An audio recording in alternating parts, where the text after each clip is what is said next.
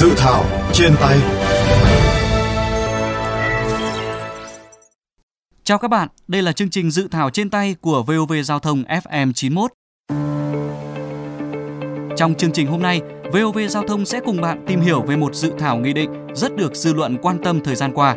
Đó là nghị định về kinh doanh xăng dầu. Các bạn đã có trên tay dự thảo nghị định này chưa? Vì sao phải sửa đổi nghị định về kinh doanh xăng dầu? Và cụ thể, dự thảo đã sửa đổi những nội dung gì? Các quy định đó sẽ tác động ra sao đến xã hội và đến mỗi người chúng ta? Câu trả lời sẽ có trong dự thảo trên tay ngày hôm nay.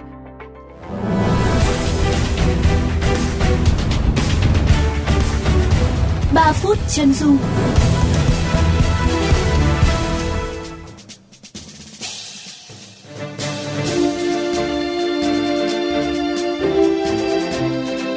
Thưa quý vị, dự thảo nghị định về kinh doanh xăng dầu được Bộ Công Thương xây dựng từ tháng mười năm hai nghìn không trăm mười chín đã được lấy ý kiến các bộ ngành liên quan, Ủy ban Nhân dân các tỉnh, thành phố, các hiệp hội, các tổ chức cá nhân chịu tác động trực tiếp và lấy ý kiến rộng rãi nhân dân.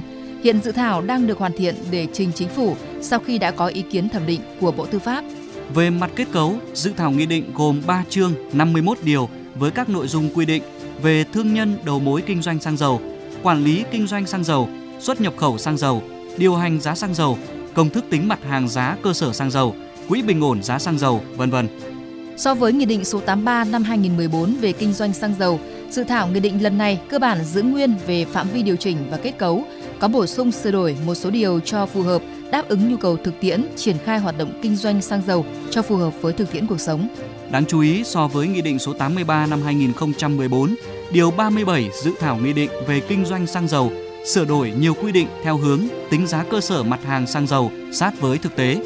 Cụ thể, việc tính giá cơ sở mặt hàng xăng dầu được tính dựa trên hai nguồn trong nước và nhập khẩu, thay vì dựa vào giá xăng dầu nhập khẩu như trước. Bởi thời điểm xây dựng Nghị định tám mươi ba, khoảng bảy mươi phần trăm nguồn xăng dầu là nhập khẩu, nhưng hiện nay xăng dầu sản xuất trong nước đang chiếm bảy mươi đến bảy mươi lăm phần trăm. Đặc biệt, để tăng tính cạnh tranh, thu hút các nguồn tài chính và nền quản trị doanh nghiệp tiên tiến, thì khoản ba điều một dự thảo sửa đổi bổ sung Nghị định số tám mươi ba năm hai nghìn không trăm mười bốn đã cho phép các doanh nghiệp kinh doanh xăng dầu trong nước được chuyển nhượng cổ phần cho nhà đầu tư nước ngoài nhưng không quá ba mươi lăm phần trăm.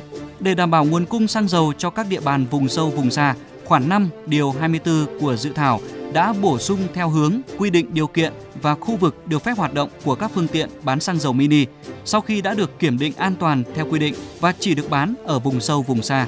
Tính cấp thiết của dự thảo cũng được thể hiện rõ khi việc tham gia các hiệp định thương mại tự do dẫn đến có nhiều mức thuế suất, thuế nhập khẩu xăng dầu khác nhau từ các thị trường, khu vực được hưởng ưu đãi về thuế quan. Đồng thời, Chính phủ cũng có những chủ trương tháo gỡ khó khăn, cắt giảm điều kiện đầu tư kinh doanh, tạo điều kiện cho doanh nghiệp, thu hút các nguồn lực đầu tư để phát triển kinh tế.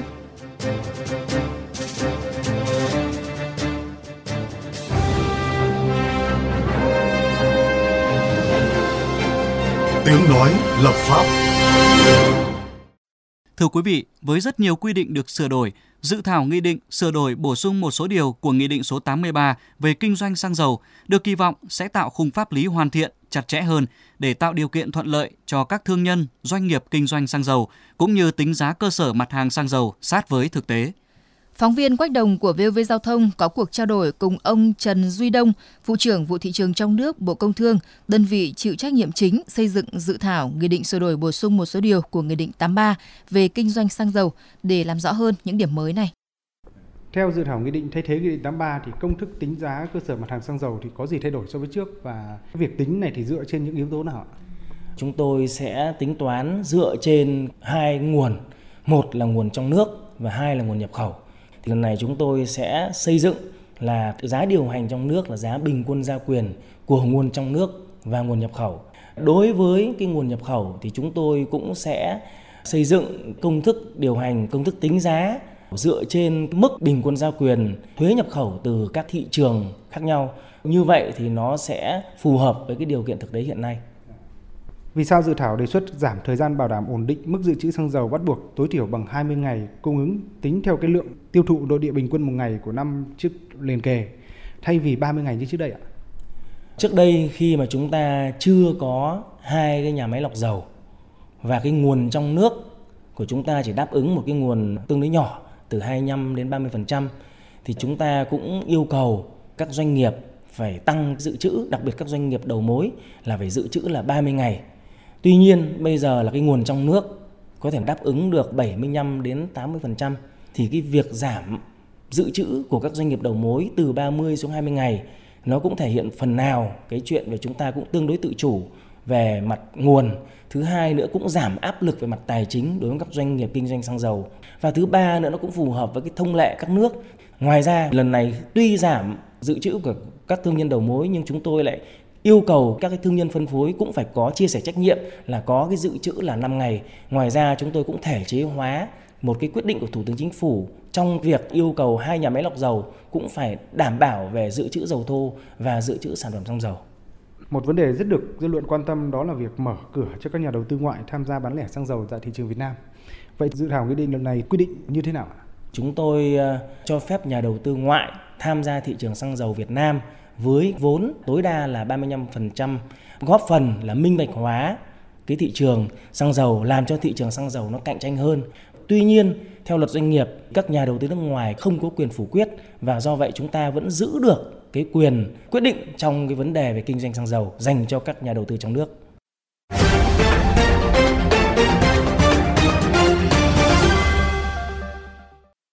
Thưa quý vị, vừa rồi là ý kiến của ông Trần Duy Đông, vụ trưởng vụ thị trường trong nước Bộ Công Thương, đơn vị chịu trách nhiệm chính xây dựng dự thảo nghị định sửa đổi, bổ sung một số điều của nghị định số tám mươi ba về các điểm mới của dự thảo nghị định này so với nghị định tám mươi ba năm hai nghìn không trăm mười bốn.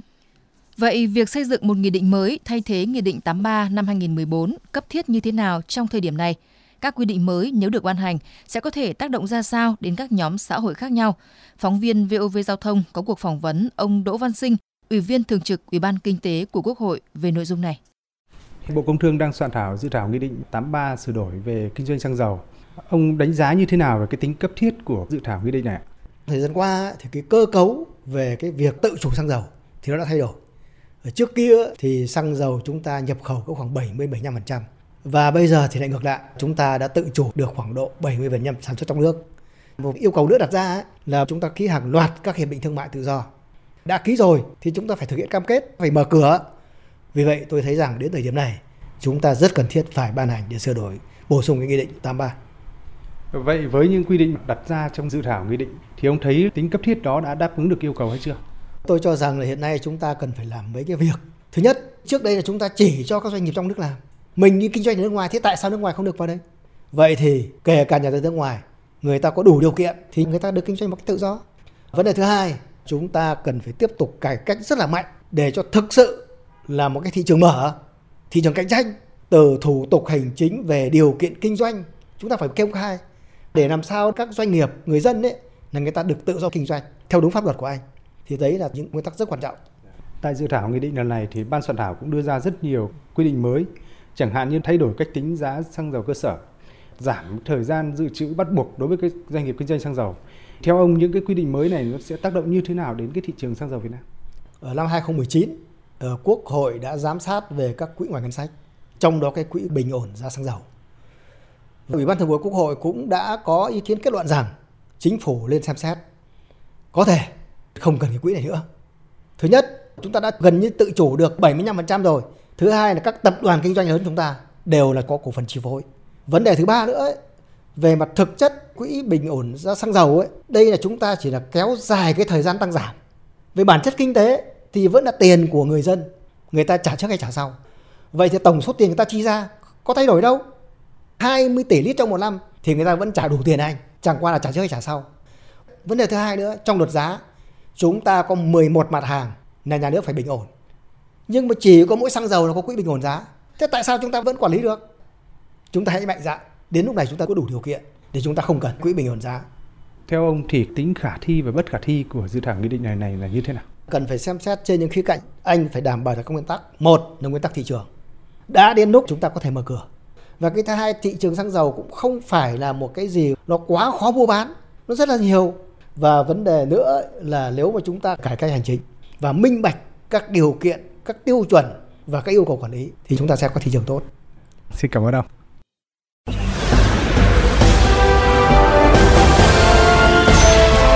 Góc công dân.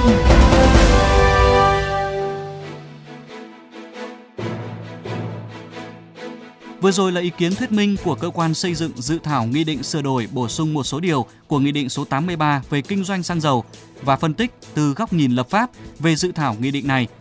Quý vị và các bạn có ý kiến ra sao về dự thảo Nghị định sửa đổi bổ sung một số điều của Nghị định số tám mươi ba về kinh doanh xăng dầu? Theo bạn, nên điều chỉnh bổ sung các điểm nào để hoàn thiện dự thảo, góp phần đem lại các lợi ích tốt nhất cho người dân, doanh nghiệp kinh doanh xăng dầu? Mời quý vị và các bạn gọi tới đường dây nóng của vê o vê Giao thông không hai bốn ba bảy chín một chín một chín một hoặc chia sẻ ý kiến qua fanpage vê o vê Giao thông để cùng đóng góp ý kiến cho dự thảo Nghị định sửa đổi bổ sung một số điều của Nghị định số tám mươi ba về kinh doanh xăng dầu, hoặc có thể góp ý trực tiếp trên cổng thông tin điện tử của Bộ Công Thương.